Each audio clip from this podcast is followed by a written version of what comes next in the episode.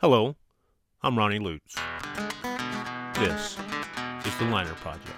We are on to episode 7 of season 1 Beastie Boys Sounds of Science. My voice is a little wacky today. I've been a little sick. I don't know if I'm sick or if I have some allergy issues. I definitely don't think I have COVID, but over the last couple of days, my nose has been a little stopped up and my voice has been a little weird. So if you hear this and you're wondering what's happening, it's probably that. I definitely don't feel bad, but my nose is stopped up. The last couple of episodes, we focused on things in Missouri some disasters, some earthquakes, and Times Beach. There'll be no Missouri this episode. Also, the last couple weeks were songs about country bands, and this week we are moving on to some rap. Like I said, we're moving on to the Beastie Boys. Before we get there, though, I wanted to talk about the end of this season. Each season consists of 10 episodes, and we are at 7, so we are approaching the end. I did a disservice to women in this season and to songs of bands not of the U.S. So while coming up with songs for the next season, I've paid more attention to those sorts of things. I would also ask that if you have some favorite songs that have interesting historical references in them, please let me know, and I'll add them to my list to research. That doesn't necessarily mean they will show up, but I would like to research them. It's fun for me to research these, and I spend quite a lot of time doing it, but I also spend quite a lot of time having fun doing it. And thanks for your help. And now we'll go on to this show. This song is by the Beastie Boys. It's one of my favorite bands, as I say every week. The Beastie Boys started out as a hardcore underground punk band in New York City. They were originally named the Young Aborigines. And they actually used that line in one of their songs later, and right off the top of my head, I cannot remember the name of the song, and I didn't write it down, so there you have it. I know the line is the original Young Aboriginals. Anything other than that, I can't remember right now. But it did, this did make me wonder does underground just mean they weren't famous? What does underground mean? I've always kind of wondered about that. Dierks Bentley, which is one of Vic Hudson's favorite singers, he started out as alt country. And I remember listening to him when he was alt country, but then he became famous, and now he's country. I'm not sure. I don't Genres are all weird anyway. Just people trying to categorize stuff that probably doesn't need to be categorized. They did change their name to the Beastie Boys. They had an underground, we'll put that in quotation marks, underground hit with a rap rock fusion song called Cookie Puss. It was based on a prank call by the band to Carvel Ice Cream. I'll put a link in the show notes for it. It's kind of fun. The Beasties basically switched from punk to rap about this time and joined with Rick Rubin and Russell Simmons of Def Jam. They also lost some band members and came to the Beastie Boys that you know now, the three Beastie Boys that are famous. Out of this marriage came the album License to Ill that was released in 1986. I loved it at the time, being a stupid white dude in the 80s, but I don't think it holds up today. Well, I know it doesn't hold up today. It's a kind of a misogynist frat boy romp. It was, however, a huge success for them. Just happened to be the biggest selling rap album of the entire 1980s. And it, trust me, it should not have been. There were some absolutely tremendous rap albums out in the 80s, but here we are. I can't, slash, won't necessarily speak for the Beasties, but I'm going to right now. From what I've read, they really disliked the people that they had become during that period. The frat boy misogyny started out as a joke, but became who they were, and it kind of grated heavily on them. They broke away from Def Jam and Rick Rubin and moved to California. They signed with Capitol Records and made arguably their best album, Paul's Boutique, even though it would be considered a commercial flop. It is considered a commercial flop. Eh, maybe now it's not. Maybe they've sold a bunch since then, but at the time, it was definitely a commercial flop. You could do an episode about each of these songs on the album because it is it's just such a dense album. Paul's Boutique has great songs such as Shadrach, Hey Ladies, and Shake Your Rump, it also has a song we're going to talk about today, The Sounds of Science.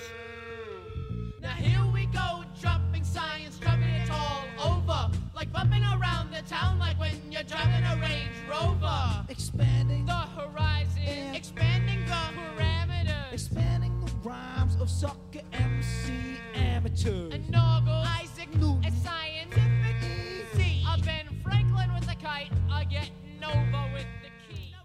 first verse mentions all kinds of great stuff, as most all Beastie Boys songs do, just chock full of references to other things. But first of all, we're going to start with dropping science, which means telling the truth or educating people. Then they talk about Isaac Newton, who we'll briefly get back to later, and they mention Ben Franklin. I'm sure every American, and probably most other people, although I don't didn't go to school anywhere other than America, we were taught the story of Ben Franklin and the kite that happened in June of 1752. If you haven't heard the story, I'll let Ben Franklin tell it in his own words. As soon as any of the thunderclouds come over the kite, the pointed wire will draw the electric fire from them, and the kite, with all the twine, will be electrified, and the loose filaments of the twine will stand out every way and be attracted by an approaching finger. And when the rain has wet the kite and twine so that it can conduct the electric fire freely, you will find it stream out plentifully from the key on the approach of your knuckle. At this key the vial may be charged, and from electric fire thus obtained, spirits may be kindled, and all the other electric experiments be performed. At this key the vial may be charged, and from electric thus obtained spirits may be kindled, and all the other electric experiments be performed, which are usually done by the help of a rubbed glass globe or tube, and thereby the sameness of the electric matter with the, that of lightning completely demonstrated. A couple things about Franklin's kite experiment. One, it wasn't about discovering electricity. Electricity had been known to exist for more than a thousand years in the form of static electricity, and you can hear you can see that he talks about that with the rubbed glass globe or tube. Franklin was trying to demonstrate the connection between lightning and electricity. And two, Franklin's kite didn't get struck with the lightning, thankfully for him at least. It probably would have electrocuted him. He did, however, catch some electricity in his glass globe Leyden jar. The electricity that he caught was based on the ambient electrical charge from the storm. Franklin won the Copley Medal handed out by the Royal Society Council. This medal is given mostly every year, and it's the oldest scientific award in the world. The first medal was given in 1731, and most recent one was given in 2020. The first woman recipient was Dorothy Crowfoot Hodgkin in 1976. What is that like? 300 years of white men winning? And there hasn't been another woman since either. And this sent me down a rabbit hole of surnames. I was interested in Hodgkin's middle maiden name, Crowfoot. I was thinking that maybe she was Native American, but she was British, and I had to keep searching to find out why she was named Crowfoot. I went to Ancestry.com and found her relatives back to the early 1700s, but nothing. And then I found it. Well, maybe I found it. The name is derived from the Old English words craw or crawa, meaning crow, and fot, meaning foot. The name Crawford is also closely related with the same Crawa at the beginning, meaning crow, and ford at the end, and ford in Old English meant crossing, like fjord. Anyway, not exactly where we were uh, supposed to go with that, but I thought it was interesting. In Franklin's time, the Copley Medal was given for outstanding achievements in research in any branch of science. Franklin it on account of his curious experiments and observations on electricity. Experiments and Observations on Electricity is a book that Franklin wrote in 1751. Franklin, however, wasn't the first to discover the correlation of lightning and electricity. A French physicist named Thomas Francois Dalibard, sorry for the pronunciations, not so good at that. Thomas Francois Dalibard had used another one of Franklin's experiment proposals to get electricity from a lightning just one month prior to the kite experiment. On May 10, 1752, Dalibard used a 40 foot tall metal rod with wine bottles as impromptu Leyden jars to extract electricity. Well, that was quite the aside for just one line in a song, so maybe we should move on. The next verse we'll be talking about, and who is mentioned, is Constantly on, constantly on, the fountain youth, not. Peace is the word I've heard the Beasties say Ponce de Leon, constantly on, but in Spanish it would be Ponce de Leon, Juan Ponce de Leon, to be exact. I'll stick with Ponce de Leon because I'm a redneck who has problems with words, so I'll stick with the easy version. This verse has kind of always cracked me up, but was Ponce de Leon constantly on the Fountain of Youth? Of course he wasn't on Robotron. We'll get back to Robotron in a little bit. When I was a kid, we learned exactly one thing about Ponce de Leon, and that was that he died searching for the Fountain of Youth, alluded to in the Beastie Boys lyrics. As most things you learn in history at a young age, it was the half truth bordering on complete falsehood. Ponce de Leon was born in Leon, Spain, to a noble family, hence the name de Leon, which means of Leon. It is thought that he was on the second voyage to the West Indies with Cristoforo Colombo, Christopher Columbus, in 1493. Eventually, he became the governor of San Juan Bautista. That's what Puerto Rico was called at the time. Some local indigenous peoples, the Taino, told him about a magical spring that would rejuvenate anyone that drank out of it. This spring, our fountain, was located on the island known as Bimini. The Spanish crown encouraged Ponce de Leon to find more lands. And while searching for Bimini, he landed on the coast of what would become Florida. And it would become Florida quickly, because that's what he named it. He named it La Florida because his discovery came during the time of the Easter feast, which is known as Pascua Florida. At least hope those pronunciations are close to correct. Nowhere in any of the paperwork given to him by the king to find Bimini and find more lands talked about the Fountain of Youth. The story gained traction based on some early historians saying that he had been searching for it. They each had reasons to disparage Ponce de Leon. If in fact he was searching for it, it would have been secondary to searching for gold and more slaves. That was kind of the key goal of every conquistador more gold, more slaves. More gold, more glory, more God, more slaves. I don't know how those all interact with each other, but that's how they that's what he was doing. Now what is Robotron? Robotron was a game that I loved as a kid. It was an arcade game that had two joysticks instead of a joy, one joystick and a button. Most games at the time had a joystick and a button, or maybe had a joystick and a bunch of buttons, but Robotron just had two joysticks. The left joystick, you would move around, and that would move you around on the board, and the right joystick allowed you to shoot in one of eight different directions. The original game, as created by Eugene Jarvis and Larry DeMar, started out as a game where you hoarded the robots together and warped them away. But after gameplay, Jarvis said, Pacifism has its limits. Gandhi, the video game, would have to wait. It was time for some killing action. The game was changed to the frantic shooting action that it is known for today. The name is actually Robotron 2084 because the game is set in the year 2084 when Robotrons have turned against humans in a revolt. They used the year 2084 because they were infatuated with the George Orwell book 1984, which coincidentally, it had nothing to do with this. I guess that's what coincidentally means. I just finished reading it again last week. But because the game was being developed in 1982, they didn't figure the world would change that much in two years, so they changed it to the year 2084. I read that they liked 1984, but I'm not sure what Robotron has to do with 1984. There were no robots or Robotrons in Orwell's 1984. There certainly weren't not any sentient robot, robot overlords. Oh well, that's their story. They can stick to it if they want. I'm not going to argue with the people that created the game. Here's the game's conceit, though. You are the last hope of mankind. Due to genetic engineering error, you possess superhuman powers. Your mission is to stop the Robotrons and save the last human family. I'll put a link in the show notes to a promo video that Williams put out in 1982. It's over 8 minutes long, but it's worth watching. Oh, and this game isn't actually winnable. It just kept going on forever, or until you died, which usually happened fairly quickly. Now we'll move on to the last verse that I wanted to talk about.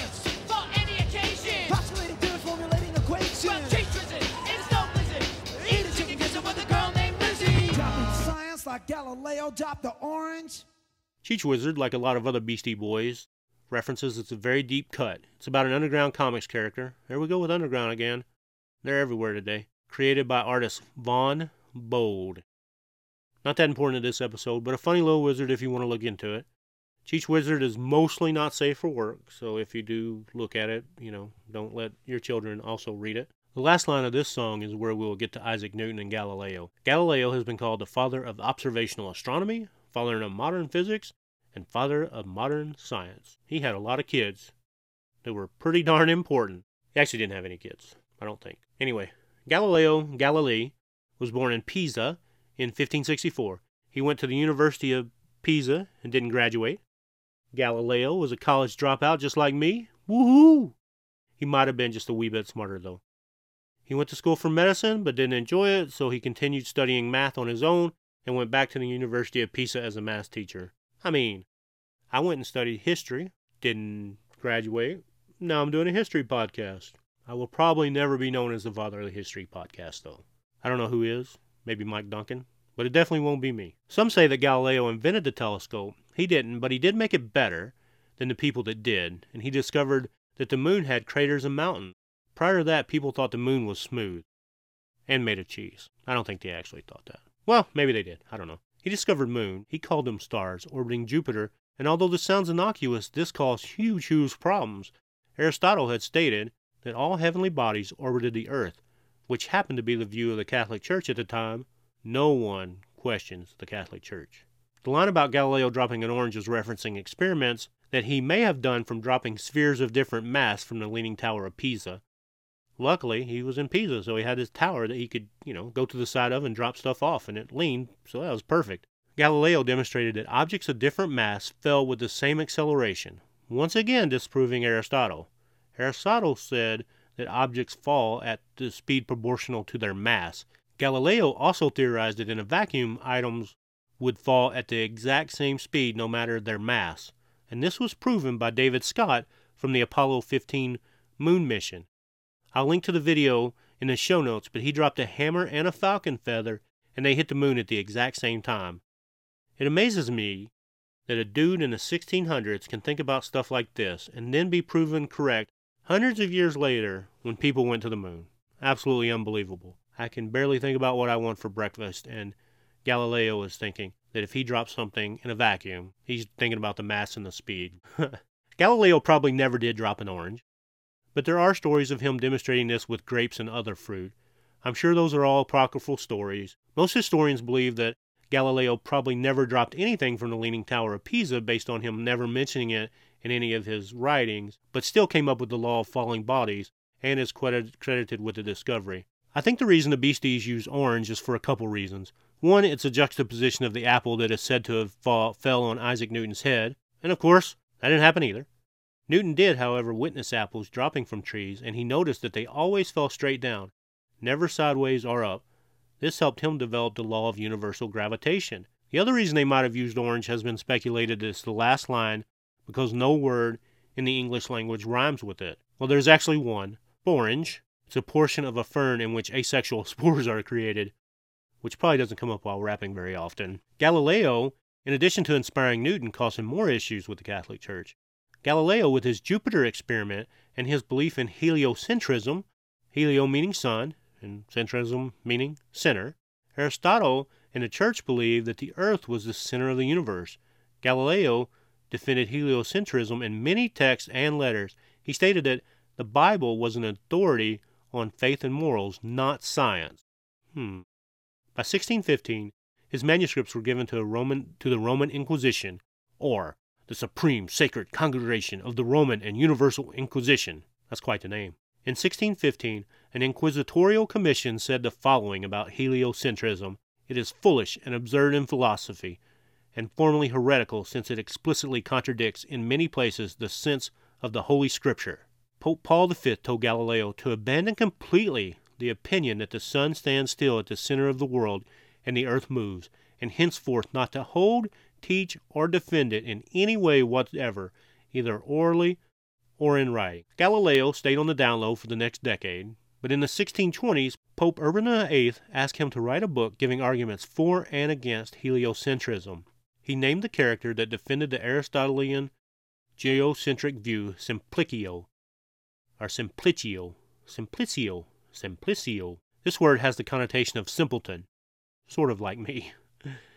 The Pope made the assumption that Simplicio referred to him, and Galileo was brought back for another inquisition. In 1633, he was found vehemently suspect of heresy.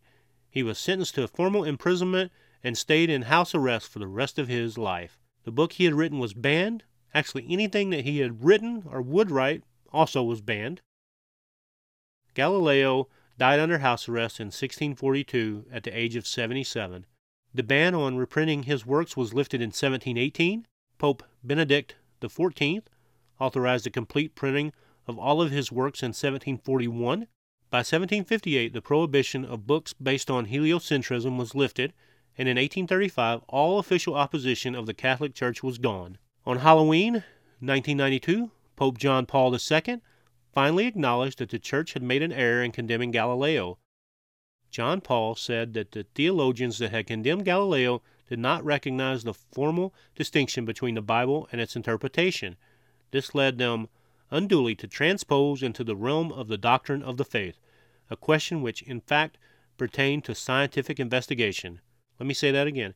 This led them to transpose into the realm of the doctrine of faith a question which, in fact, pertained to scientific investigation. That's pretty darn deep, and you can kind of see how that pertains to the world today. Thanks, John, Pope John Paul, for finally acknowledging what should have been acknowledged in 1642 or before, and unfortunately today, some people still transpose their faith and science. This episode is a little longer than I normally do, but I got into researching all these references, and they each had an interesting story, and I wanted to talk about all of them. But this does end the Beastie Boys Sound of Science episode, and the homework for the next episode is the band that sings this song is from Ireland, although this song is about America. The lead singer, along with Midge Ure, created the charity supergroup Band Aid.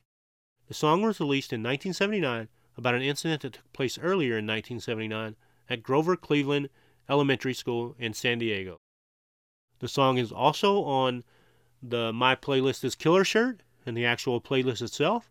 The link for the shirt will be in the show notes. It was designed by Shauna and it's absolutely brilliant. The link for the playlist on Spotify and Apple Music will also be in the show notes. It's a killer October playlist. You can reach me at the Liner Project on Twitter, Facebook, and Instagram, and TikTok. I'm also Ronnie Lutz on Twitter, and my dad has Ronnie Lutz on Instagram, so I'm Ron Lutz over there. You can visit the website at thelinerproject.com, and you can email me at ronnie at thelinerproject.com. I appreciate everyone listening and doing their homework. If you could do me a favor and rate the podcast wherever you listen, that would be fantastic. Have a good one.